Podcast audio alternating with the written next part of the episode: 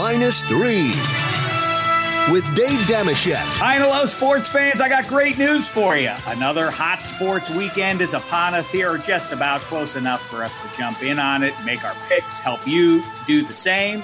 If you wish to, you can fade us. You're welcome to go either way. We're not uh, too picky about that. We do ask that you bet along with us. FanDuel.com slash minus three, the word minus the number three. Follow all the fun on social media at minus three pod.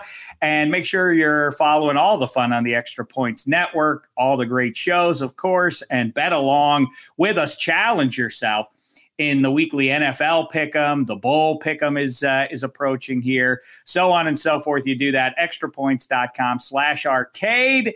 And with that, let's jump into the weekend. So much to kibitz about here. Specifically, I suspect we're going to talk some uh, some pro football here with Eddie Spaghetti behind the glass and our guy Kevin Hench. What's the poop, fella? Oh my God! I, was wondering uh, on my drive home uh, from Jinkies just now if if you guys have ever had this happen, where in the course of watching your team win a football game, you drank more beers than your team threw forward passes. it's never happened. It's never that has never been landed in competition. And by the way, not even drunk. That's how few passes the Patriots threw on Monday night um, in that bizarro game. That did you only- love it though? I know you loved the result as a Patriots fan, but did you enjoy? I don't know, aesthetically, was, it, philosophically, was, uh, whatever. A lot of complaining for uh, shockingly on social media. Some people didn't enjoy it. It was pretty hard to watch. I mean, uh, I don't know what the message is to the kid. Uh, you can only lose this game. Why not have Brian Hoyer hand off? Like, I don't know why, like, it's like, who's the better hander offer? Hoyer's been handing off real nice in, in practice. I don't know. We should give him the first team handoff reps. And like, what did they see in pregame where they're like, oh Christ, Mac Jones is going to throw the ball to the other team. Like we can't, we can't throw any passes. Then I think at a certain point it became an ego thing for Belichick. Like he's like, oh, I want to do this like this. Um, and and I don't know, McDermott seemed to have a real bad game. Um, you know, to to be gifted seven points in a game that low scoring, and and and then at the end you you've got you you don't have any timeouts. Like you have to get the ball back. You challenged a quarterback sneak. How often does that get overturned in the scrum? Anyway, uh, I know so, I know every game you can break down and say, well, if that play had gone this, had gone the other way, but I mean, the thing that the, the, big takeaway was I don't know if that's on McDermott specifically, Daboll specifically, or Josh Allen, but or some combo, but it was pretty obvious. The answer for the Bills was in the second half run number 17 stop yeah. the stop the middleman of turning around and handing it off to another human yeah. being have the six foot five uh, bull run over some of those patriots yeah six five 250 nimble uh, you know and and every time he rolls out, you know, you're like, oh shit, this is problematic. Every time he hands it off, you're like, not problematic. Every time he throws on a straight drop back, not problematic. What's problematic is that guy in space making defenders make decisions and then trying to tackle him. So, yes, Josh Allen should have had a Lamar Jackson stat line in that weather for sure, uh, but they went the other way which was delightful for Pats fans. Uh, but if you're talking about bad coaching, what is Patriots backup tight end blocker N'Keal Harry doing on the field on a punt? By the way, why is anyone trying to catch a punt in that weather? That's only right. Bad, we, only bad things can happen. Um, we talk about you and I, Hench. You and I have connected on that for 20 years now. It is hard to fathom. Obviously, these people are better athletes than uh, 99.99% of human beings that have ever walked the planet Earth. But they're professional athletes getting paid giant heaps of loot. How is it possible that they make the, some of the decisions they do? I know it's, uh, you know, it it's instant to instant, but still, why the hell are you even going near that ball, Harry? Why? Why? What, what's the upside to that? I, it makes was, me crazy. What's what's know, the thought there? So so he returned punts in college. Did they, you know, this was obviously a, a weird formation based on the situation. Like they're basically like, who knows? This punt could go 30 yards or 80. so we're going to have this staggered return man formation with Gunner and N'Keal both back there. But like, were you doing this in practice? Did you did you anticipate this moment? Because N'Keal Harry's uh, approaching this ball like not just that he's never fielded a punt, but he's never seen a football. Like he it it misses him once miraculously. Like how it missed him the first time, but then he just stumbles so that it hits him the second time. You're like, yeah, this looks like a guy who who hasn't fielded a punt in a very long time. And by the way, when you see the Diggs drop in the end zone based on how much the ball is moving when it's in the air that long, don't field any punts. This is like this is insane. Anyway, uh delightful result, hard to watch. Needed a few beers to get through it. Um, but there, there the Pats sit. Top, I loved it. I don't understand. I know people have to complain about whatever's in front of them to to feel whole. That's the way the 21st century goes. But I, I mean, is it really? Is it I, not only is it not a terrible thing? It's a great thing for a football game to stand out because of inclement weather. Belichick, True. the curmudgeon. I said on extra points to uh, to Sal and uh, Marty Weiss, um, y- you know, Belichick, as we say, you know, I, has the stink of curmudgeon on him. And he was lucid enough in the postgame to say, This is a game you guys are going to remember for 10 or 20 years because it's different. It's yeah, what what what a, a fun game that was to watch. I know there's stakes for the Buffalo Bills and playoff seeding and everything else, but also they play in in Buffalo, New York. So well, um, yeah, it is funny that they've built a perfect dome team and they play in Buffalo. True, uh, but but uh, speaking of post game, I know athletes don't like to get asked, "Hey, man, did you suck out there?" Were you were you fucking terrible? Did did I did my eyes lie to me or were you terrible? Of course they're going to bristle, but it is a completely valid question to say, were you embarrassed that you gave up 222 yards rushing to a team that you knew was going to run the ball every time? When a team has to run the ball with less than 2 minutes left and they want to make the other team burn their timeouts, they average 6 inches per run in the NFL. You can't run the ball in the NFL with no threat of the pass. That was embarrassing. The correct answer, Micah Hyde, is not, I could beat you up, uh, concave chest reporter. It was like, yeah, that was that was tough to take. You know, they they moved, they pushed us around, and we got to do better. I got to tell you, man, you've been in those locker rooms. I, I I am I'm a little conflicted about it because plainly when I have gone around and asked guys before the Super Bowl if this is a must win game or telling them, hey, I just want you to know, I, I heard you say earlier in the week that no one outside the locker room believes in us. I want you to know I do believe in you. So I don't know if that trips you up or not. So obviously, I'm satirizing shit heels who go in who go and ask players questions that are it, the intent is to get some sort of a rise or to get the um, a reaction out of them that's different than the standard sort of stuff. Um, but it's funny because all the complainers, er, you, there's nothing you could say. You could say like, "I like the color blue," and people will attack you on social media for for not shout disrespectful to green. Um, but also the other side of social media is you don't need actual virtue because you can just go and and in defense of these millionaire football players defend their honor and say out of bounds to ask a question like that after they just got trucked for for three hours. Like what?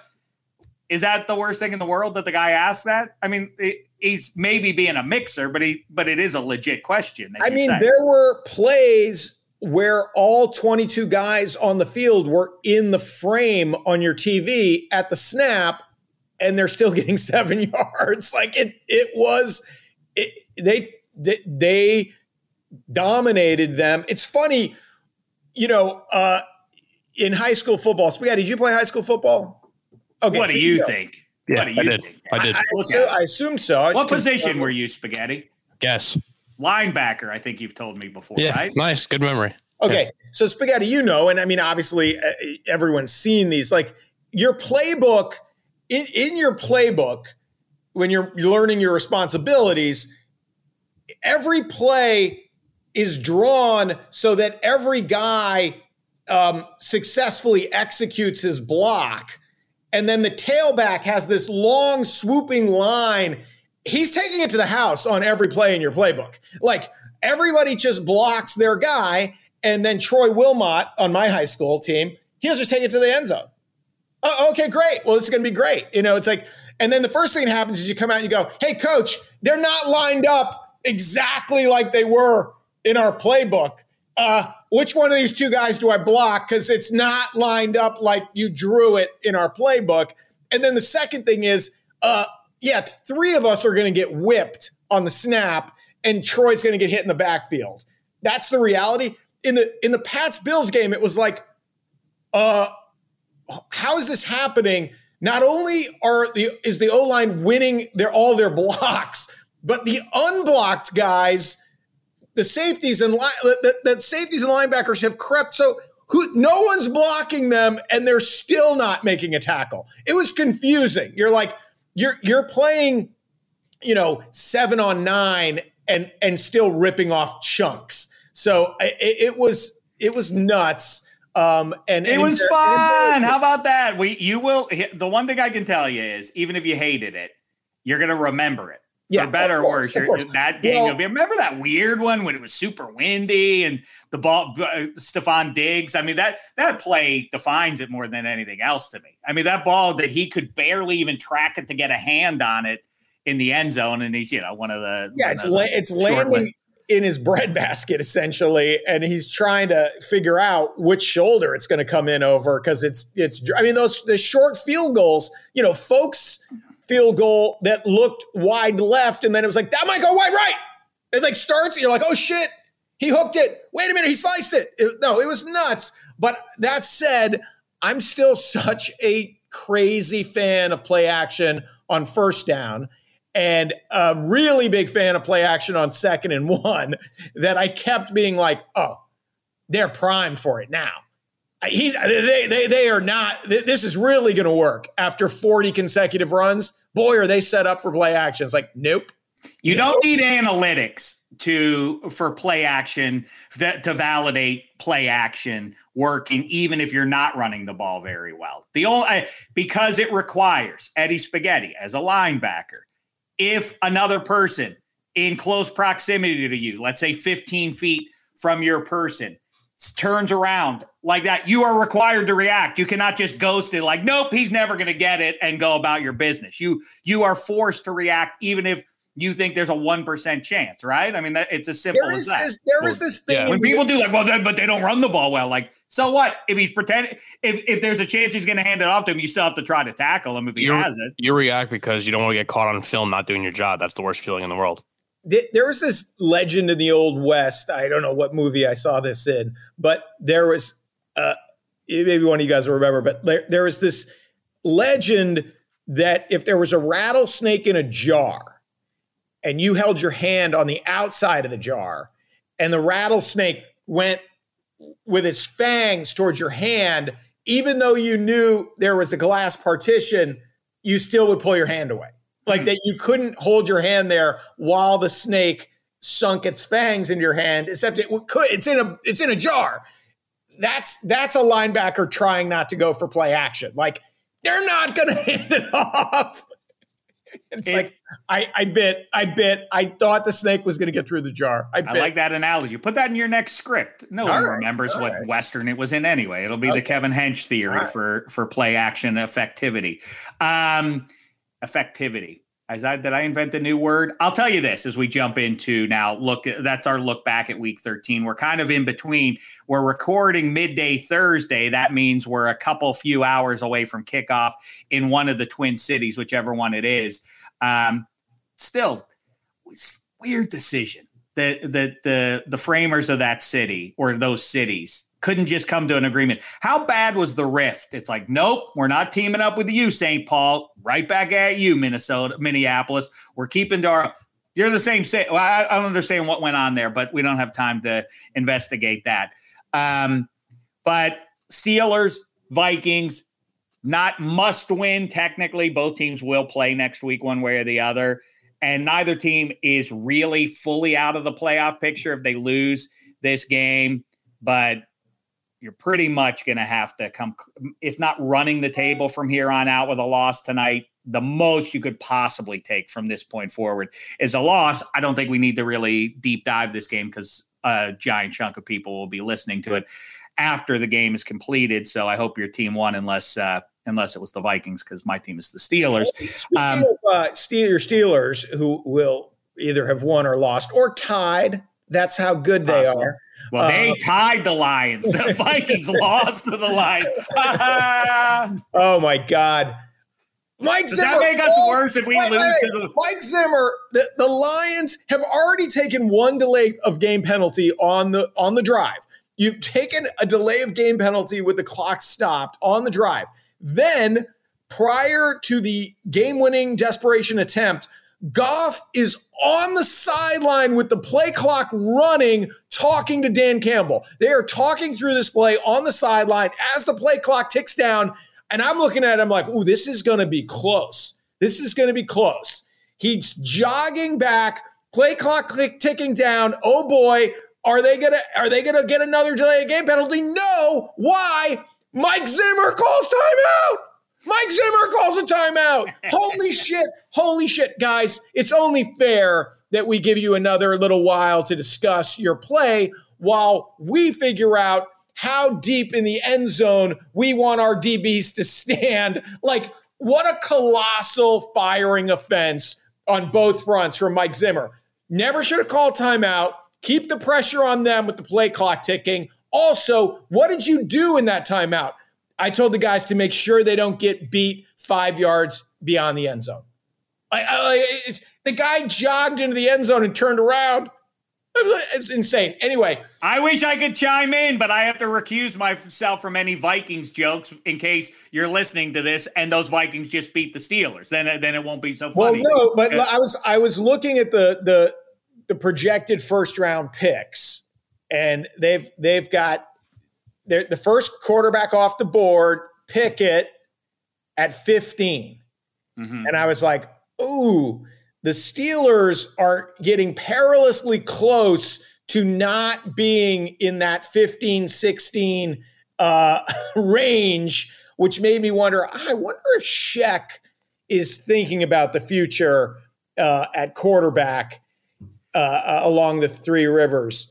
Well, I, I, really hate to indulge this again because if the Steelers are, as we speak here, six, six, and one, this is kind of a conversation about uh, a, a, team going nowhere. But I will say this. You know, Sal mentioned it. Many people have mentioned it on Sunday night. That was the Steelers Super Bowl. If they lose to the, if they have lost to the Vikings, and you're listening to me right now, or they don't make the playoffs or whatever, I think that as a final act is is pretty sweet stuff after number seven. All the inside noise from past, you know, from some of his old teammates um, telling him it was time to move on and everything else. For him to do that in the in that moment in the fourth quarter, one last nice victory on his way out uh, uh, before he uh, heads over hey, to camp. Listen, uh, heads listen. over to camp. I, all right, go make your snark. Go ahead. I've go ahead. I loved it. I've always said if a team gets reduced to zero cornerbacks, you can't stop number seven. If a team literally has no cornerbacks able to play, watch out. Watch out because the ball's going to start to move. Diontae Johnson had one catch for 14 yards in the first half, and I was playing against him. I had, a, I had the most insane fantasy result. I was, uh, the guru had me at 51% chance to win at halftime of the late games, and I lost by 50. I'm not sure your algorithm's working, CBS. Your Patriots won. My uh, my Steelers won, but you know I, I, the the near future looks a little brighter for you. So to answer your question, um, I kind of gone back and forth on it as though I'm some objective uh, uh, observer to this, and it, it it hit me all of a sudden. What are you what are you talking about? Let let uh, Daniel Jeremiah uh, indicate why Matt Corral is a slightly better fit for the Pittsburgh Steelers in 2022 if if both of those options happen to be there or Howell or whoever else you want to talk about. All right. It would be great. It, I I, I, I kind of was like, ah, I don't want to hear about Kenny. Come on, Kenny Pickett to the Steelers. It would be great. What a fun, what a fun way to move after 18 years with this Hall of Fame quarterback. If they if Kenny Pickett walked across the locker room and dropped the number eight jersey, uh, the the blue and gold one, and put on a black and gold one. What a fun couple years that would be. Now, my fear for him would be that the expectations from the Yinzers would be like, Dave, it's a mistake. We didn't take Marino. We should take the Marino when we when he was sitting there, and we would have won all them Super Bowls. And now Kenny Pickett's going to make it all right. And it's like yeah, that that kind of generational fixing of things is. I, I, don't know that that would work out for the kid. I, I worry about. You would have won all the Super Bowls Dan Marino won.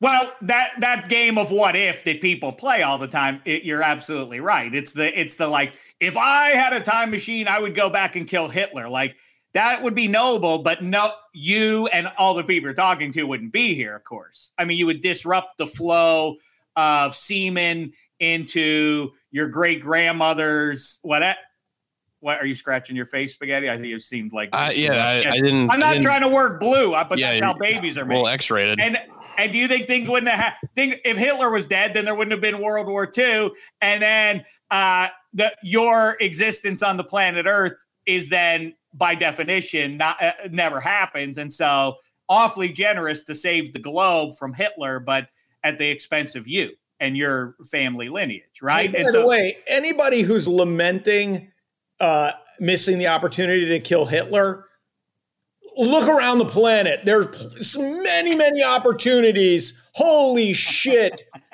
is the globe a dumpster fire of autocracy copycat league and Cop, fucking concentration world. camps. Don't tell LeBron about the concentration camps in China.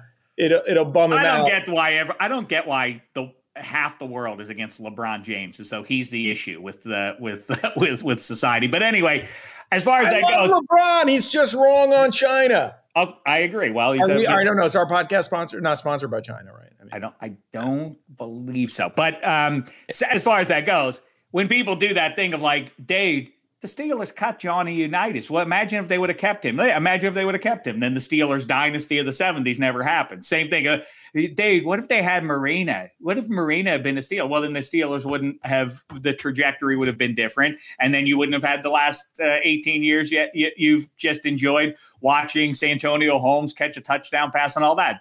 History has changed. If you uh, don't, you guys watch sci fi movies? Anyhow, I would love that. You must be. now. let's delight. jump into the next. What week. a delight you are at the bar. Hey, I, I, I like playing what if. Here's I'm an just, interesting hypothetical. Fuck off, man. The whole world would be different, idiot.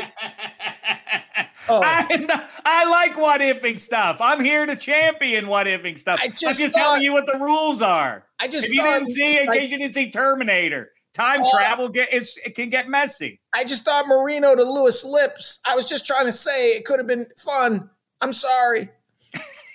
yeah, maybe, maybe, I am holding on a little too. Yancey, I was just going to put a cap on this Kenny Pickett conversation. He was just nominated uh, for the top three for the Davey O'Brien Award, along with C.J. Stroud and Bryce Young. So uh, fingers crossed that he wins it for you, Shaq. Well, listen, eh, he's not going to get the Heisman, but uh, I mean, it's pretty clear Bryce Young's going to get that. But still, a banner year that will be remembered for many moons. And I think it would be fun if, like I say, he had 15 or so more years playing in that same stadium. If for no other reason, the narrative would be great. If he, hey, if I know we're going to. I know we we're going to look forward with our picks, yes. but uh, Spaghetti and I were looking back a little bit on the college games um, while while we were waiting for you. By the way, does this make you John Lennon that we have to fucking wait for you to get started here? That that that Paul mm-hmm. and George are here and we're fucking we're laying down tracks. And then we're like, hey, when is the genius going to show up? You're no, no, no. You're no, you're our McCartney. You're our McCartney, no question. I just want to be John Lennon. I want to be the problematic, sexy one. Yeah, you are. Well, your your you. punctuality is is right on John Lennon, perfect. Uh, as we wait for you, but while we were waiting for you, mm. we were talking about that Bama Georgia game and how. Uh, you know, first of all, nobody can move the ball against Georgia all year. Alabama can't move the ball against Auburn. Um, suddenly, guys are just in acres of space. Guys are open by 25 yards. And then Kirby Smart's jogging off the side, the field at halftime, and he gives an interview where he's laughing and he's like, couldn't be in a better mood. And it's like, Saban would be rip shit. And it's like, oh, right you guys have a bye into the final four and you're playing like a team that has a bye into the final four and the fix is always in for the SEC you get it you know your responsibility in this game is to lose and your play your team is playing like like they've been told all week guys if we lose one game all year this is the one to lose. Don't, don't lose it in a few weeks. That would be a bad one to lose. This would be a great game for us to lose and they played just like it. And it, it was I mean, it was nuts to to watch. You know, as we were rooting for the Marcus Freeman National Championship, to just watch it slipping away from us in this non-effort by the Georgia team that that Kirby Smart seemed fine with. Like he's like, "Hey man, Bryce Young's a great player." That is not the response at, at, we need at halftime. We need you to at least pretend like you want to win this game. I don't buy this jive. The spaghetti has tried to sell me on this as well. And a lot of other people out there say, like, well, Georgia knew they were in, even if they lost. So, mm-hmm. so what were they playing for? Yes. Not not having to play this team again. The one team that can beat them. That's it. They don't want to play them again. Knock yeah, them off here yeah. and make this go away. But I think they they gave a vanilla. I think I look. You want to say it's a conspiracy? That have to be a deep dive into this Georgia Alabama game. But I think that they gave a very vanilla look on offense. They weren't calling blitzes on defense, and like I, it's like everything Henshot I agree with. They just knew they're going to be in no matter what. They said, "All right, Bama, like you, you have to win. It's a do or die game for you. They're going to give their best effort. We're going to give a, a, a B B minus effort, and we'll just see what happens." And that's the reason why they're. I just can't buy that. That's what look, they want. Like, maybe like, they should stuff Michigan's run game. Maybe they. Maybe that's what. Well, I, they wouldn't have done all the math. Like we'll get Michigan, and then we can stop. That. Like that's just not. You've seen, but you've seen teams fucking come out like rabid dogs, like this is life or death, and then you've seen that Georgia performance, and you're just not going to convince me that they played like that was a really important game, that their season was on the line. They played like their season wasn't on the line. My analogy would be, you know, when there's a rematch in a boxing match Okay, so Boxer A won the first fight, and they know there's a huge payday as long as Boxer A doesn't win the second fight.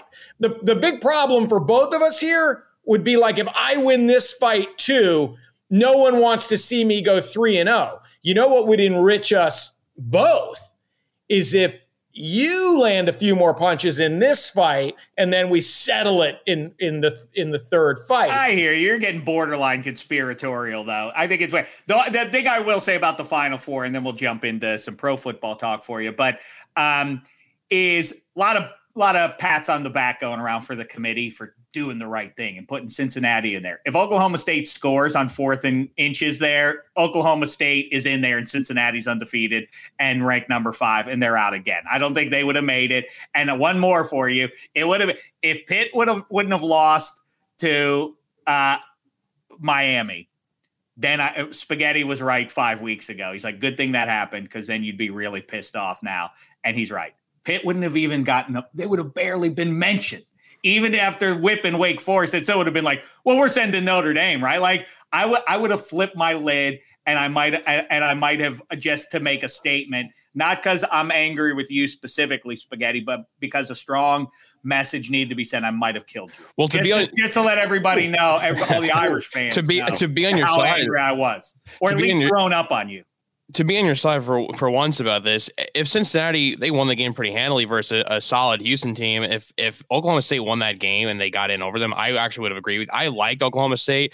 Uh, their defense has been great the last month of the season. They did not play a great game at all versus Baylor versus Baylor's backup quarterback. They turned the ball over like what four or five times. If they got in over Cincinnati, then I actually would have been on your side that that's not deserved. Like they they should not have been in, but the committee got it right for once. I think that, Cincinnati's in, and they're going to give Bama a good game that play was like one of the great physics questions in sports history because oh that's fun. if you pause it right right oh my god. The running back has so much more you know of uh, i can't remember my high school physics or or much of anything from high school um, uh, except for those plays where our tailback scored on every play. Coach it is not going like you drew it up because of the Virgin Islands Rastafarians, what the what right. they were selling so, you, the shake they were selling you at uh, around so the, the, high school. I believe like a vector in physics is you know basically like you you're going in a direction with this much mass and this much velocity.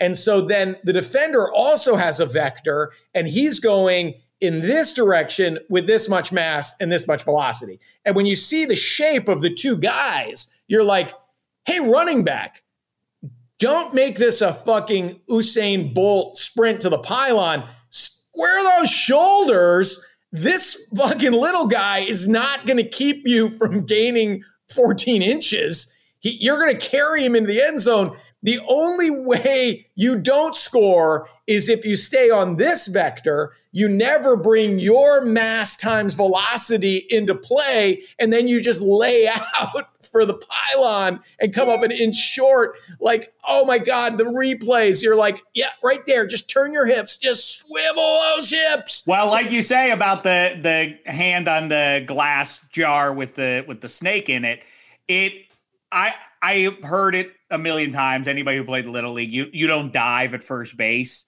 because you you actually reduce your speed to, right. to make the dive, and yet you know multimillionaire high end baseball players do it all the time because you just can't. It just make doesn't make sense. It's counterintuitive. They're like, wait, I'm got I got to get there first, so you dive for it. Um, the dive by the running back is what what did it. If he just keeps his feet, he would have he would have fallen over in uh, at the goal line, right? Like the collision with his force would have taken him into the end zone. Yeah, it was the dive not, that ended it for him. He's not going to go backward when that little guy hits him. Uh, anyway, but but you know, uh, thank goodness uh, it went down the way it did. I guess, uh, yeah, it's fine. Hey, let's get to football. But as we get into it, see, here's the difference between me and Hench. Everything comes up Hench Dameshek is waiting for just waiting for the sun to shine on him at some point. In the meantime, drive my kids, the the little ones to to school, and it really is, you know, Mad Max on the way to Thunderdome or leaving Thunderdome, whichever one it is. Because it's the cars like it's lawless around the school, all four sides of the school. Um, stop signs at every turn there, intersections, uh, grown-ups walking, you know, preschoolers, you know, elementary school kids in and out, like just just defying walkways. Walkways. Our our walkway is is where we say it is, and you'll stop your car because I'm holding the hand of a five-year-old, which seems like not great parenting and cars just wheeling around. Some cars stop. They're just in the middle of the road to let the kids out. And they just said they put their flashers on. And then from out of nowhere, another car comes from behind it, wheels around and all, all that kind of stuff. And it makes me crazy and it makes me frightened and everything else. And I don't like to get up on Mount Pius, but I had had enough. And a guy at one of the stop signs, I stop at the stop sign and he just makes without stopping at all in front of me. I'm stopped at the stop sign. To my left, the guy comes at full speed and makes a left turn right in front of me. And that was it for me. So I pull up next to this character and I, I, and I roll my window down and my little ones are in the back seat and I'm like, "Hey man, you just went right through a stop sign. Like what what what the hell?" And now I'm trying to be good. I'm not I'm not make using any any curse words cuz the little ones are around and I don't want to you know, I don't know that Dave Dameshek has uh, the ability to emasculate another fella, but you know, I, I, I can choose some sharp words and make him feel bad. But I'm thinking he's got his kid too. Don't don't know. Just say like, hey man, just Come on, stop at the stop sign, would you? He's like, I did stop at the stop sign. Now I'm angry because now he's a liar, and now he's he's calling me a liar to my face in front of my children. I said, I, I'm not a crazy person. I'm not. I, am not a, a lunatic who, who imagined you going through that stop sign. You plainly went right through it because you were in a hurry to get your kid here. And now I'm yelling, and now he's yelling back at me. I did not. So on and so forth. Um, and we proceed about our day me and the kids and we go and I drop them off. And as I'm dropping them off, they say like uh they say uh they're like, Dad, that was mad. You yelled at that man. You yelled at that man. And uh and sure enough, um I, I park my car and uh walking in our direction, uh there's the guy. There's the guy walking with his with his little girl.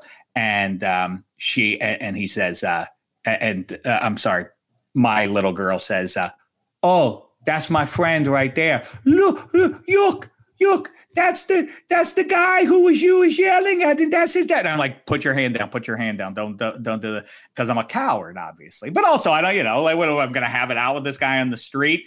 And she's like, but but look, dad, dad, look, you see, look, it's the man right there. That's my friend from my class and everything. Um, and I dropped them off at school, and I escaped the face to face mano a mano shame and potential beating the guy would have given me if he would have recognized me. And um, I get in my car and I drive by as that guy's getting into his car, and the bumper sticker is New England Patriots. I hate you, Hench. After um, I kill spaghetti, you're next. I don't know how That's you're going to. your fault. I don't know how you're going to roll team. stop into our pick segment. You lawless. Uh, You're lawless uh, people. This is what Belichick taught well, you. A way to behave. Patriots that reminds me of uh, of of a very very toddler Sophie just just starting to say words, strapped into the car seat, yelling at me uh, while I drove with my my normal vernacular. Stop saying fucking. I was like, oh, oh, okay. Sorry. Yeah, right. I forgot. You can hear and talk. Well, uh, little girl just goddamn it, uh, said God damn it this morning while playing with her dogs. Like, God damn it. And well, uh, and, a, Jean, and the little boy uh, F bomb. So this is yeah, so. this is how I, I this is how when I knew Sophie was my my kid. She's in preschool. Okay. So it, it she's three or four. And Aunt Sue, who was her nanny as a baby, has opened a preschool and now Sophie is is enrolled in this this crunchy preschool called Giggles and Grass Stains. So she's at Giggles and Grass Stains with a bunch of kids whose parents would send them to a school called Giggles and Grass Stains. Mm. And Aunt Sue is walking the kids through the rules of this great game they're about to play and making sure all the kids understand exactly how the game is played. And then Sophie says, when are we going to play this fucking game I keep hearing about?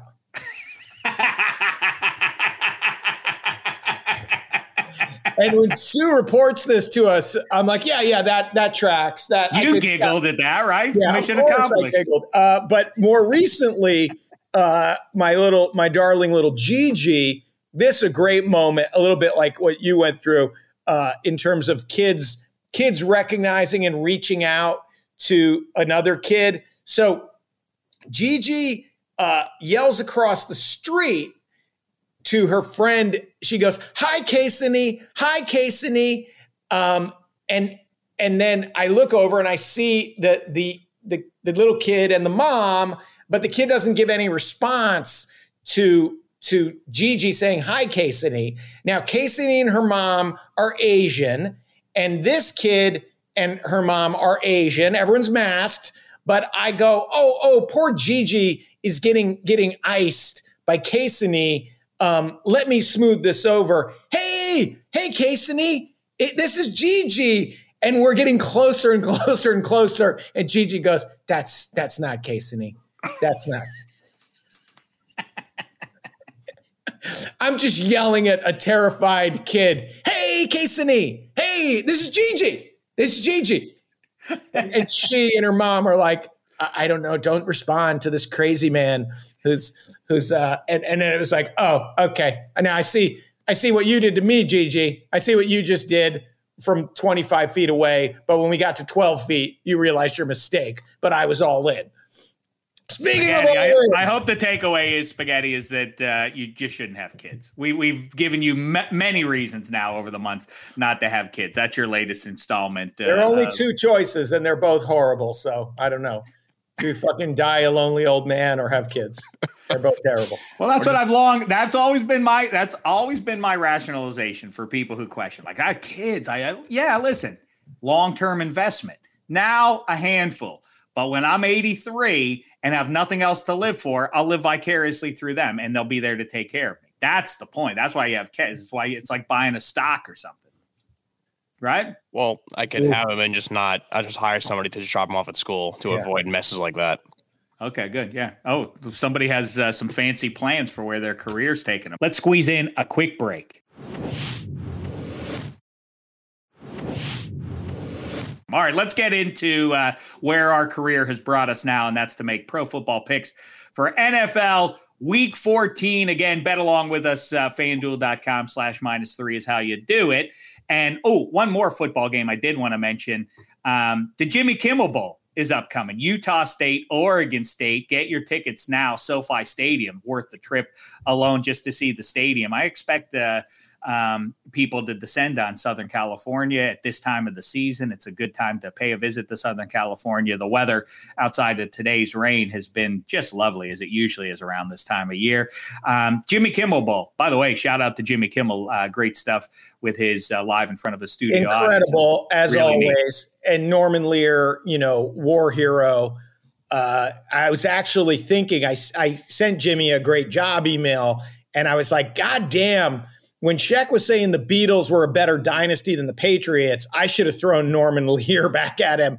That's that fucking track record, uh, the, the, longevity, the number of shows, number one, top ten, just you know, dominate, you know, dominating a genre, dominating the landscape, and still at ninety nine, uh, out there taking curtain calls with Kimmel, unbelievable. Uh, you guys, this will be a. By the way, the dogs are home today because it's raining, so there may be a, a chorus in the background. But usually um, at work. Well, the dog home like doesn't doesn't everybody just give their dogs to their dog nanny? Oh, I see. Uh, I, isn't that what they were that, driving Spaghetti's kids to school? Yeah. Oh, good. The, the, the the dog au pair is here to, to take our dogs off our hands. You've changed, Hench. Hollywood's uh, changed. Uh, listen, so this would be, you know, and and, and Sheck obviously knows knows Jimmy better than Spaghetti knows him, but like this was kind of a tough one for me. I really feel like I in chess, there's a term called zugzwang, where it's the end of the game, and any move you make will hurt your position. You're not allowed to pass in chess. You have to make a move but anything you do will make it more likely that the other guy wins. So Sal and Jimmy put me in this crazy zugzwang where it's like, okay, I can either thread a pipe cleaner into my urethra and watch the Mets beat the Red Sox in game six of the 86 World Series again. I can relive the worst sports memory of my life. Um, or I just have to have the awkward yeah, I, I sorry I haven't gotten around to it. I heard it's incredible. You do understand that this is fucking Jackie Onassis watching the Zapruder film for me. Like you do understand, right? That this is not. Oh wow, it's a game. It's a four-parter leading up to the moment where I had to call my parents to tell them I wasn't going to kill myself. Oh, that's great. Like I'm glad. I, I, can't wait to hear the the fucking oh, and watching the clips and then watching the the soft line drives, finding grass in. Uh, it was nice when Keith Hernandez and Gary Carter hugged it out. No, though, right? so listen, hey, I, I gotta say, you know, I, I finally was like, look, I can't put this off any longer. I gotta fucking grow up, man up, revisit the worst the worst night of my life, and and watch it. And then of course you watch it, and it's incredible. I mean you love Strawberry and Doc Gooden so much by the and Keith. Like you love these guys so much. They're flawed. They're sharing, you know, the childhood, the abuse. You're just like it, you, you and it was very healing for me to go like to kind of like those guys. To be like, well, now I've, you know, my team has won four. And looking back, I'm glad these poor sons of bitches won this one. I mean, imagine if you had those guys and won none you know, and and and obviously the GM fucking fucking it up immediately. But anyway, so so I finally got around to it. I watch it. Obviously, it's not a great co-viewing thing for your partner. Hey, honey, baseball documentary? No, no. Anyway, so or partner. Uh, so so I finally get through it, and of course you have to tell your friends like that was incredible. That was amazing. You you you you guys you you made you made me happy about the 1986 World Series, this transformative viewing experience. But of course, I can't do that without letting Jimmy know that I'm four months late to the party. I don't even know when that when I don't know when it came out, but I'm like, so I'm like, I'm admitting it was hard for me to get the courage to do to watch, but I'm glad I did. Jimmy responds right away, like, I can't believe how long it took you to watch it. like, well, didn't I explain? Didn't I explain why it was so hard for me anyway? But with um, with the Jimmy Kimmel Bowl and uh, the the live the live in front of a studio audience stuff, I can watch without uh, Game Six landing on my balls. So very very excited about that. Well, let me just say this to you. That's I mean that's outrageous double standard from Kimmel. Kimmel has never seen, and I respect it in a way, has never seen the movie Hoosiers because UN because Indiana beat UNLV, his beloved running Rebs, in the 87 Final Four. And in that moment, he swore off ever seeing Hoosiers and is stuck to it. So, how dare he give you the business about being four months late? He's 40 years late to, to Hoosiers. well, you so, when he finally watches it, you give him what for? Well, because you're kind of like, if you blur your eyes, you shoot about as well as Jimmy Chitwood. You know, I don't know in the clutch, I, but I would definitely say more range way more range than uh, Jimmy Chitwood. Pretty smooth. Anyway, listen, the basketball I, I would, court, those courts were so small, they didn't. I would have been shooting from the fifth row. I mean, imagine you got what you have to picture with me in my range is imagine Reggie Miller playing in the Indiana high school final. Yeah, yeah. Move over, Steph Curry. Kevin Hench is the OG of uh, of deep three balls. All right, let's get to pro football, shall we? Here, For sure. Um, and let's talk about the uh, what is it, Zugzwang? Is that what it's called? Zugzwang the zugzwang nope. of Baker Mayfield under center for the Cleveland Browns. And like I've mentioned before, and we'll mention again, what's he supposed to do? Like he has to play because, you know, the Browns and 31 other teams, perhaps, if 30, if that one team that drafted him first overall in 2018 doesn't want him anymore, he kind of has to get out there and play a little bit and guide this team to the playoffs. The issue is in doing so, he's limiting what the offense can do and what the team can do because he's because he's hurt. So there's no good direction for him to go. Baltimore Ravens coming to town after a tough, tough loss in uh, in Heinz Field. Browns laying two and a half. Hench, how say you on this one? Well, first of all, let me ask you if you can think of any analogous situation in NFL history where a coach benched the number one overall draft pick because the backup quarterback gave his team a better chance to win. Let me think if I can think of an example where the number one overall draft pick was benched by the coach in favor of the 199th overall pick.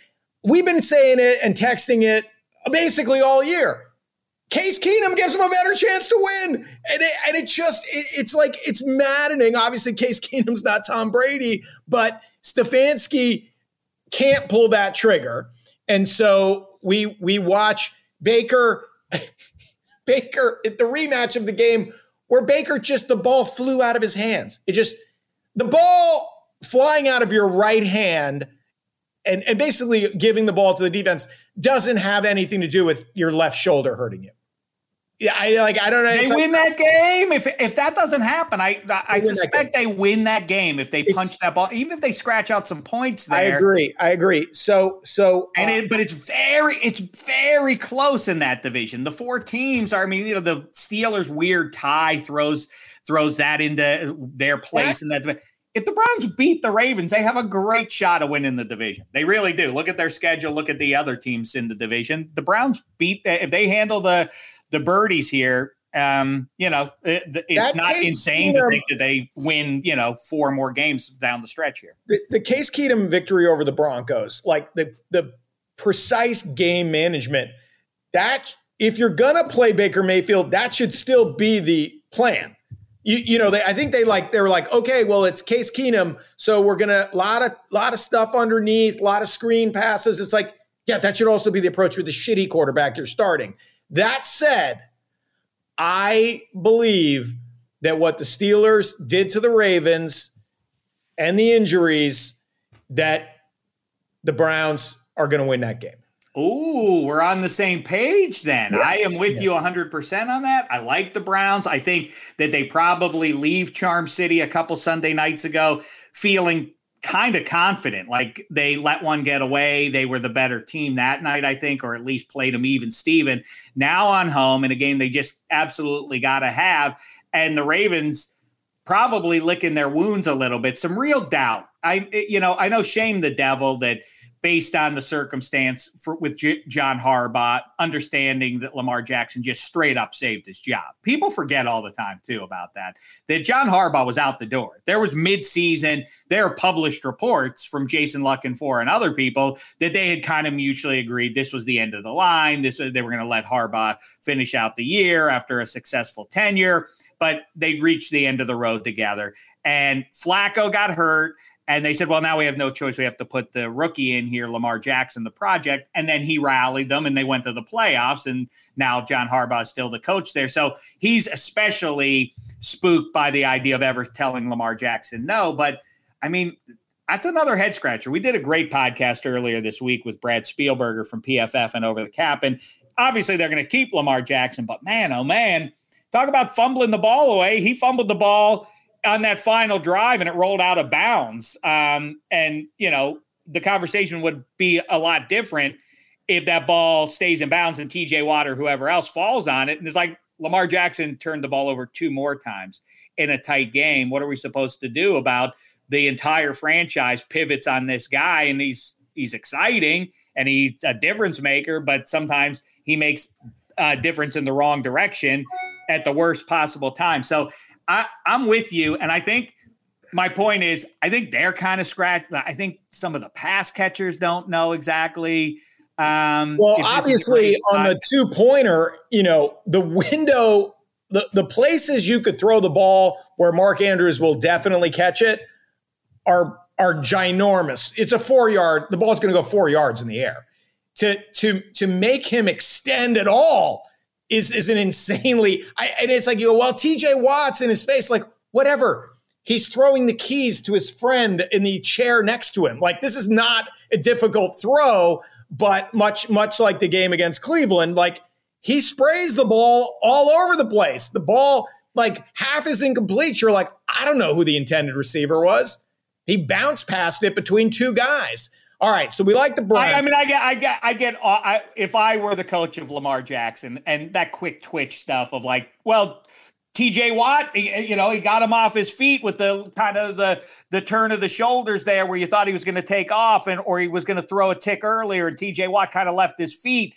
Uh, you know, who, who's who's Dameshek the question Lamar Jackson's decision making in that stuff, but just play your foot and run the ball into the end zone for Christ's sakes. I mean, uh, if that's him or if it's Daboll or whoever else, like, don't get cute. The guy sprays the ball. Some throws are dynamite, some throws are atrocious. Instead, Trust number eight to make two and a half yards in a big spot there. Spaghetti, quickly, your thoughts. Uh, Ravens, Browns. Uh, I know I, I don't want to poo poo the Steelers win, but it, it's again if the ball was a little bit closer to Andrews or if they just kicked the field goal in overtime, we're feeling we're feeling what a little bit differently about, about, the Ravens. Fumbled the ball. Spaghetti. I know, but my point is that my, my, I'm trying to say the anti prisoner of the moment takes on the NFL. We'd feel a lot better about the the Ravens if, if that game went differently, which is a Harbaugh coaching coaching decision. Look, the Browns. It's hard to get the Browns and Baker Mayfield slash Case Keenum's issues out of your head. Like, how do you how do you back a team who's like, well, they're moving on from a quarterback eventually, right? So, like, the receiving corps is not that great, and and the, with the Browns, obviously, the running game is going to be the, the, the thing to beat. The Ravens coaching staff is pretty good; they know how to stop that, and I still trust Lamar Jackson with almost a field goal, two and a half points right now uh, to win a, a, close one. So, I like the Ravens in this one. Okay, well, hey, hey spaghetti, spaghetti. Just so you know, you don't have to poo poo the Steelers. The Steelers bring all the poo poo themselves. I, I just I just wanted to not offend Dave by saying that if the Ravens converted, like I just it was a good win, but it, you know. It, no, it, well, we texted about it. Obviously, I think if you if you're the team with Justin Tucker, uh, why are you not playing for overtime? Right. You have a machine who makes 70 yard field goals did you think the Steelers were going to go the distance? I mean, maybe with the corners, but I thought that was a a, a bad choice. That's a great point. Harbaugh. Harbaugh gets praised for being aggressive, but you're right. I mean, Justin Tucker is the best of the best. It was the right decision to go for it, and it wasn't a good win, Spaghetti. It was an iconic one by an iconic quarterback in the history of pro football. Yes, Hench. Uh, the end of the the end of the poo poo platter.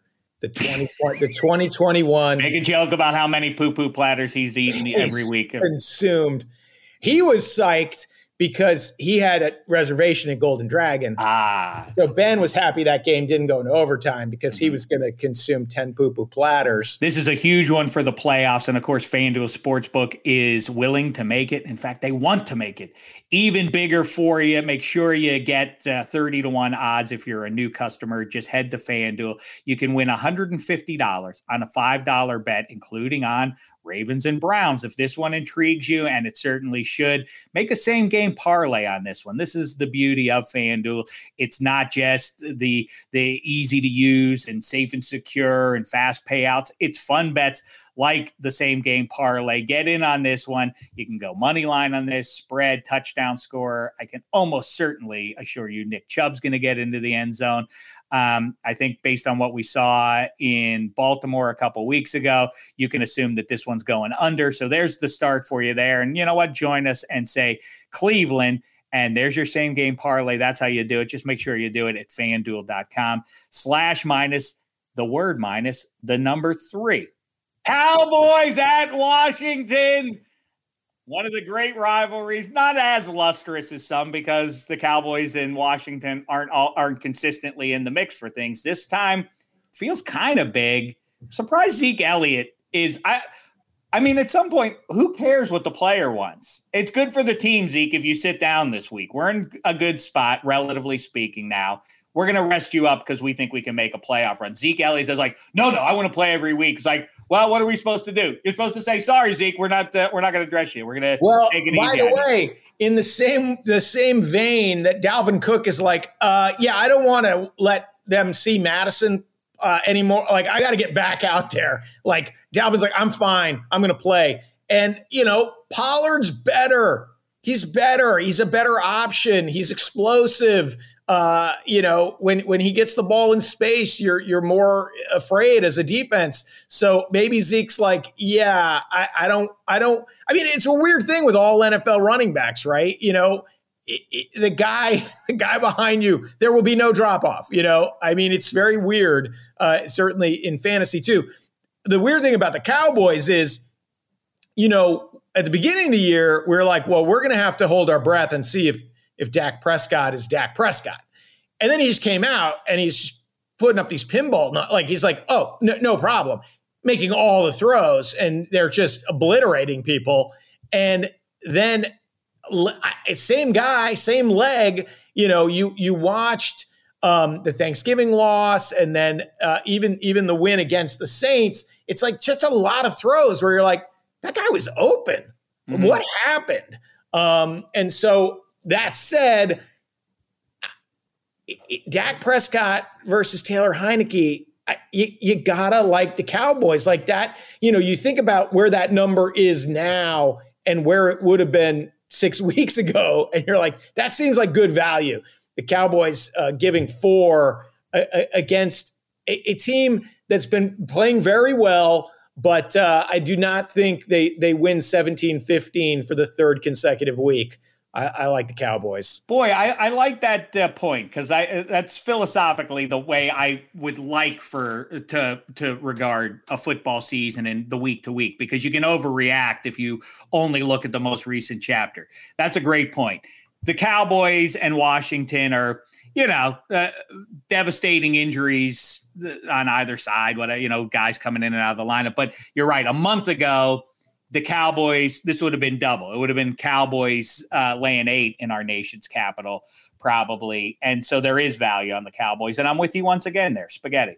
This is the easiest pick of the week. This would be my best bet of the week. The Cowboys minus four. Like, am I taking crazy pills that people buy into Taylor Heinicke this much? Like the 17 points versus the Raiders. The the Giants, the New York Football Giants scored more points against the Raiders than, than that team. Montez Sweat's out, Logan Thomas is out. Uh, you know, Dak Prescott is seven to one versus the the football team in, in his career. They're gonna they're gonna wipe the floor. Then this is an easy, easy pick. Cowboys all the way. Ooh, look at edgy spaghetti. I like it. He's going to see his New York now, is this Giants against. Would, we would actually we would just we would pause to allow our listeners to get to FanDuel to make this wager. Like, you know, we'll just kind of chuffa, chuffa, chuffa, we'll filibuster because this is a moment where we're in, we're in total agreement. and and they should go to FanDuel right now. FanDuel.com slash minus three, the word minus the number three. And like, and then we'll all celebrate our winnings together next week when, when the Cowboys win this game by 14. I love it. All right. Uh, here's another, I got another best bet. Go and ahead, I know it's a little, it's a little lame, but I, I, there, there, uh, the huge teaser came in last week because all the big favorites, not only one on the teaser, but they all covered the big number as well. And then, and this week, there, there is just a, there is a teaser that I, how does this lose? Three team teaser. Okay. You're teasing the Chargers down to zero, the Chiefs down to zero against the Raiders, and the Packers down to two and a half against the Bears. What? How, how could any of those fail? I love it. And I'm going to say everybody now within the sound of my voice. You've already got fanduel.com slash X uh, minus three. Minus uh, three is what it's minus called. three. All right. minus you, you three. It's a word minus the, the number three. You do the you do the housekeeping. But so you you take them winnings that you should already be counting from your Cowboys victory minus four take those winnings that feel abstract right now and roll them right into that three team teaser Chargers, Chiefs, Packers. I love it. It listen, it's it's Jake Fromm. Kadarius Toney is banged up. The Chargers are this is it. They're on the cusp now of the big role. This is what I've promised you for 3 months now. This is the best team in a in a very murky AFC. I think that this is the team. I I stand by that back in August and even before that. The Chargers are going to prove themselves to be the best team in the AFC going forward here. And that will include a victory over the Chiefs in SoFi to secure the AFC West. Let's do a couple of juicy ones that uh, are on the slate here. Some good late games available to us. A Super Bowl times two redo 49ers and Bengals. You remember Joe Montana vanquished the Bengals not once, but twice in the 80s. Well, Spaghetti won't remember it because he wasn't alive yet, but Hench and I do. Uh, the first one, Montana and company in the, the soup in the uh, Detroit Pontiac uh, Silverdome. What the hell? What the hell did they make them play up there? That started a bad journey for football, moving the Super Bowls up to dome stadiums and frigid temps, and then they rounded it out. I think where was that game actually? Where did they play? Uh, I should know this. I'm embarrassed. I don't. I can't. This think is of, your expertise, but I I know I can't think of where they played that game. Orange Bowl is going to be my guess. Bay Area. I don't know. No, um, look that up if you don't mind, spaghetti. The the, the Super Bowl uh, January of '89. Montana famously throws it to John Taylor, of course.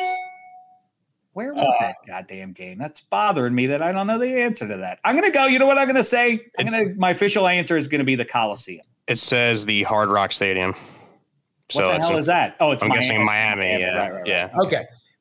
well, your first guess was closer. Um, uh, it, this game will not end the way those two games ended. Uh, that that result, and I got I got very excited about the Niners for a couple weeks there, as I suppose we all did, because you're like the Niners are the Niners, and then that that Seahawks result just a stomach punch. Like, good lord! And now you know you know, and obviously they're not going to give up a, a 73 yard fake punt for a touchdown, but you give up 30 points to a, to a team that couldn't couldn't move the ball against anybody and now you're going up in class to a really, really good balanced offense who had a bunch of weird shit happen to it against the Chargers. And and I think, I think they uh, win that game. I think the Bengals come back and win that game without the uh, scoop yeah, score. The, the Mixon, the mix in generosity. So um, I like I like the Bengals in that game, and and you know the Bengals are good. I, I think I think we kind of might agree on this also that that is going to be your AFC North champion. I think there's a great shot at it. If you look at what they have left, they have. Um, th- this is a big one for them as well. Uh, the Browns need to play themselves back into the mix with a victory over the the Ravens, but I won't be surprised if by Sunday night the Bengals look like the team. Like, oh yeah, of course the Bengals. And the thing that's sticking for Sal and a lot of people is Um, they lost to the Jets. I can excuse that one. That a young team would be like, what, Mike White and the Jets? So the way we're playing, we're going to roll that team. That they just didn't uh, bring their A game. Harder to explain the Browns whipping that they took, but – like you do when you submit your golf handicap. You you you throw out your best and worst result. And I think that was just a weird. I don't know. I I can't justify that one except to say 17 weeks is 17 weeks. I think the Bengals are closer to being one of the three best teams than they are to some sort of a fraud. I'm with you once again here, Hedge. I like the Niners. I'm saying Bengals at home as a getting points plus one and a half. I say take the Bengals. Bills, Buccaneers feels like a scare. Like the Bills are in a weird little slide here. I have some good news on that front for you. Bills though plus three heading down the the Tampa St. Pete area. How say you on this one, Hedge? Well, it's a stay away. Obviously, that's that's that's hard hard one to get my arms around. Obviously, that well, Sal points out that is kind of a fishy line. Shouldn't the Buccaneers be favored by more? Well, I, I think in the same way, in the same way that the Ravens aren't very good and there we're going to start to see that. And I told you five weeks ago that the Raiders weren't very good, and we we would we knew we were going to start to see that. Um, I think the Bills are good, and and at some point we're going to have to see that. And uh, their season's on the line, and so uh, it's not going to be sixty mile an hour gusts uh, down down in Florida. And I I would take the, the the points and the Bills in that game. Um, the Bucks are a little weird. I don't know why they let teams hang around, and it, it, does feel like they feel like they can flip the switch whenever they need to. And um, you know that that Falcons game, the Falcons hung around forever before the Bucks covered, and you know the Bills are Bills are a much better team than the teams the Bucks have been playing lately.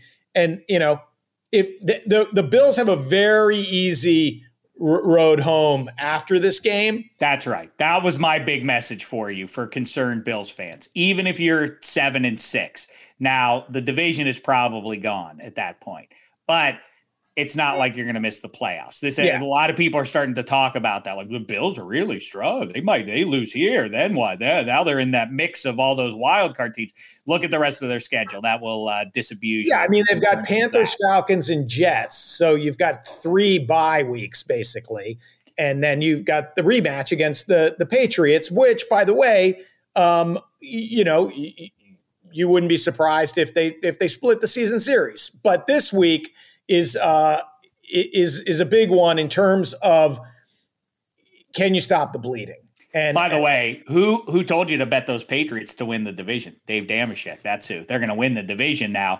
Um, and by the way, everybody, including me, making the jokes about Patriots and Buck Super Bowl. Keep in mind before you get over your skis about where the Patriots are going. It's not to say they can't get to the Super Bowl, but keep in mind in 55 years worth of Super Bowls, no rookie quarterback has ever taken his team to the Super Bowl. So the the the odds history is at least against them there. Where the where the Bills are concerned, I want to pick the Bucks because you know they're tuning it up, getting right for for January, and the Bills just got embarrassed. And the reason I want to take the Bucks is because of the nature of the loss. I think legitimately there's a carryover if you play a, a, real physical game. The Bills just got the crap kicked out of them, their defense. But because they got the crap kicked out of them, maybe they'll have to send a thank you card after all to the reporter who asked them basically challenge their manhood because I think they're going to have to prove that they are uh, that they're still rugged souls and I think this slightly favors them. And then on offense, I think Josh Allen has a big day liberated from the winds and cold and otherwise. I'm with you on the Bills. Look at how we're in lockstep. Spaghetti, you have any pushback there? Uh, I am going to take the Bucks in this game. I, I do agree with you, your point, Dave. You're saying how like physical loss. They're feeling kind of demoralized. Obviously, you have the players yelling at, at, at the reporters, and McDermott made some couple comments. So like they're not really feeling. Then you have Tom Brady saying that this is the biggest game of the season for the Bucks. So it's like, all right, we just got the. Oh, I didn't hear that he said that. Oh, yeah, like so TB12 said that. So you have an angry TB12 for whatever reason, and then you have the Bills coming off a loss where they got pounded uh, by the Patriots, and and Brady that game versus the, the, Falcons. I mean, he was just taking was given to him, like finding like Dinkin and Duncan open in the middle of the field. Uh, I like. The, the Bucs and Brady to at least win that game by by more than three points. So I'm going to ride the. Well, isn't the, the biggest there. game of the year always this week's game? I don't that biggest game of the year. Yeah, it's a cliche. Uh, non-conference game when you've got your division clinched. It's a huge one. Um, but to the rookie quarterback thing, I was thinking about this. Like, you know, part of you know the legend and the mathematics matches the legend that you know Brady Brady took less money, Peyton Manning took all the money, and that the rosters reflected that throughout their career, and the Lombardis reflect it too. Like they were just the Patriots had better players outside of that one position. So while it is a big stretch to have a rookie quarterback go to the Super Bowl in the rookie year of his rookie contract, the math of saving so much money at that position, and obviously the Patriots went on a spending orgy uh, in the offseason, it I wonder if we are moving because quarterbacks are more and more sophisticated coming out of college. If we are moving toward a model where having a free guy at that position who is not hurting you while while he improves or gets better, that it will be less and less aberrant to see rookie quarterbacks on playoff teams. Boy, that you know what? See, we're we're in agreement again now. Now you've turned me around on this. You're right. I say 55 years of evidence, but of course, in 1972, rare was it that you put put uh, a rookie in at quarterback. It took him four years to take the field a lot of the time. So the phenomenon of the 21st century is, oh, well, we drafted the guy in the first round. Like, obviously, he's going to be our starting quarterback. That didn't always wasn't always true. So 55 years is a little bit of a fraudulent thing to throw out. It's a good point of course, the Steelers got as close as you could get 2004, 15 and 1. He had won 15 starts in a row, had Ben Roethlisberger 16, including the win over the Jets in the divisional round. Barely survived that to catch your guys the following week. Am I right that that's the yeah that's 2000 yeah that's right 2004 right January I don't recall I don't recall what happened in that game I don't I don't quite recall well, I remember what happened, and it was a shame. But I will say that it would be awfully sweet if the Patriots and their rookie quarterback at home in the championship game had their Super Bowl dreams dashed by a savvy old vet named Seven. Now, let's instead talk about the Rams and Cardinals and get out of here. Rams, big spot here. I I am sure I don't have to check who's betting what. I am willing to bet where everybody else is betting. I bet everybody's got the Rams in this game. There's no reason to think though that the Rams should beat the Cardinals, given what the Cardinals did to the Rams in LA a month or so ago, how they've survived even without their MVP candidate, Kyler Murray, and winning games against good teams with Colt McCoy under center. I know it doesn't make sense, but the defense, that's one thing you got to give me credit for, Spaghetti. I backed off the Cardinals at the last minute, but I did say that defense is not going to stink. The reason they're they they're not going anywhere isn't going to be because their defense um, is once again a bum unit. It, it, they do have some difference makers on defense there. I'm going with the Cardinals given two here. How say you, Hench? Oh my God. We, this is the Kumbaya podcast. We got to send this one to the Smithsonian. I totally agree. Um, you know, we talked about it here.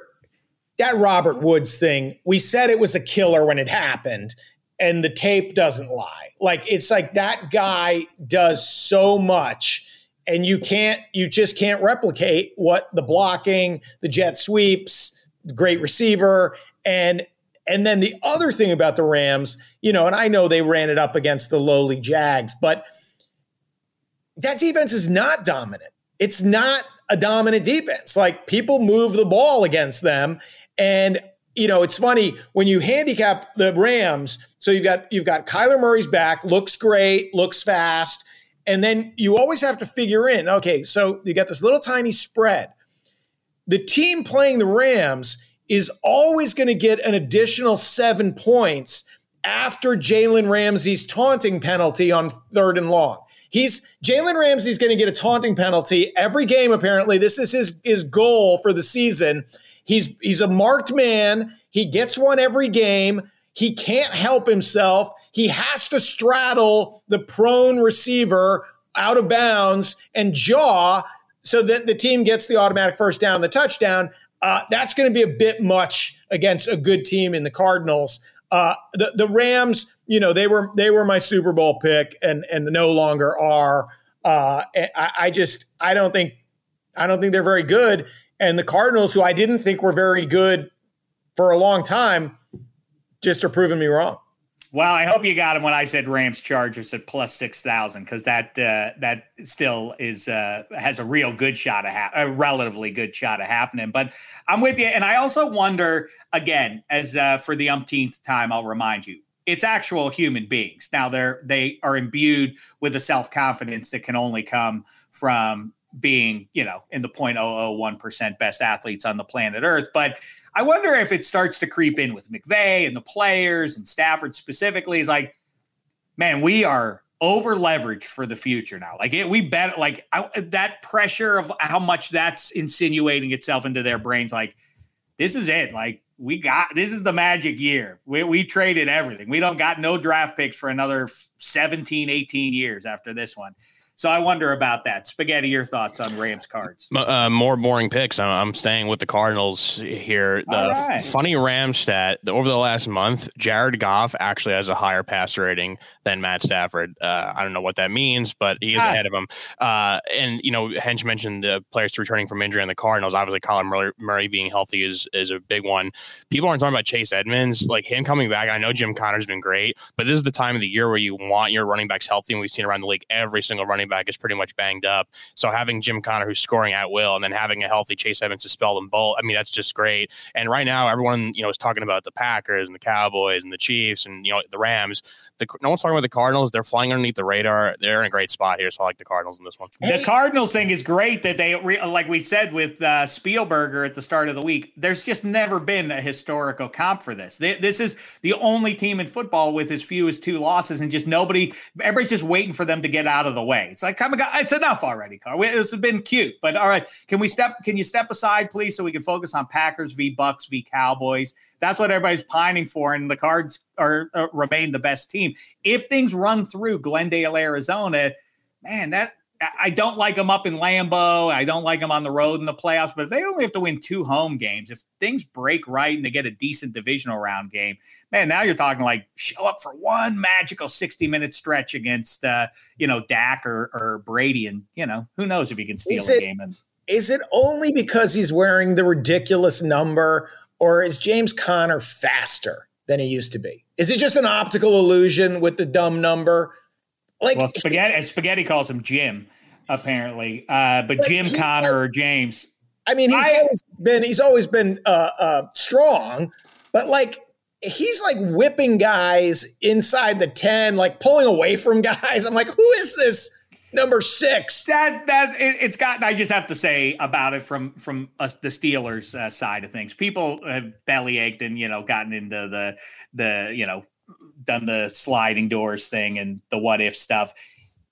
J- uh, James Conner was not ineffective for the Steelers. It's not his fault that they um, that things went downhill last year. The problem was he couldn't stay on the field. Like he he played roughly half the games available to him over his last two years, and in the games he did, it's a listen. He's a great story. Played at Pitt, all that, and so it was a cool thing to have going there. But he kept fumbling the ball in gigantic spots and, and, literally fumbled two games away in in what would have been a playoff season. So I don't I don't uh, take Kevin Colbert to task for moving on from James Conner. Good for him though to be having this resurgence there in in the desert. Maybe he'll get to the Super Bowl. And you know what? Maybe you'll get to the Super Bowl too with the money you make betting along with your pals here at minus three. Make sure you do it. FanDuel.com slash minus three. The word minus, the number three is how you do it. We'll be back after the weekend's action for you to try and make sense of what you just saw. And as we get closer and closer to the playoffs, both NFL and college and hockey and NBA heating up there. I don't know what my pens are going to do without Jake Guentzel. But either way, we'll try and make sense of all of it for you on the other side of the weekend. Until then, thanks so much, sports fans. It's been a thin slice of heaven.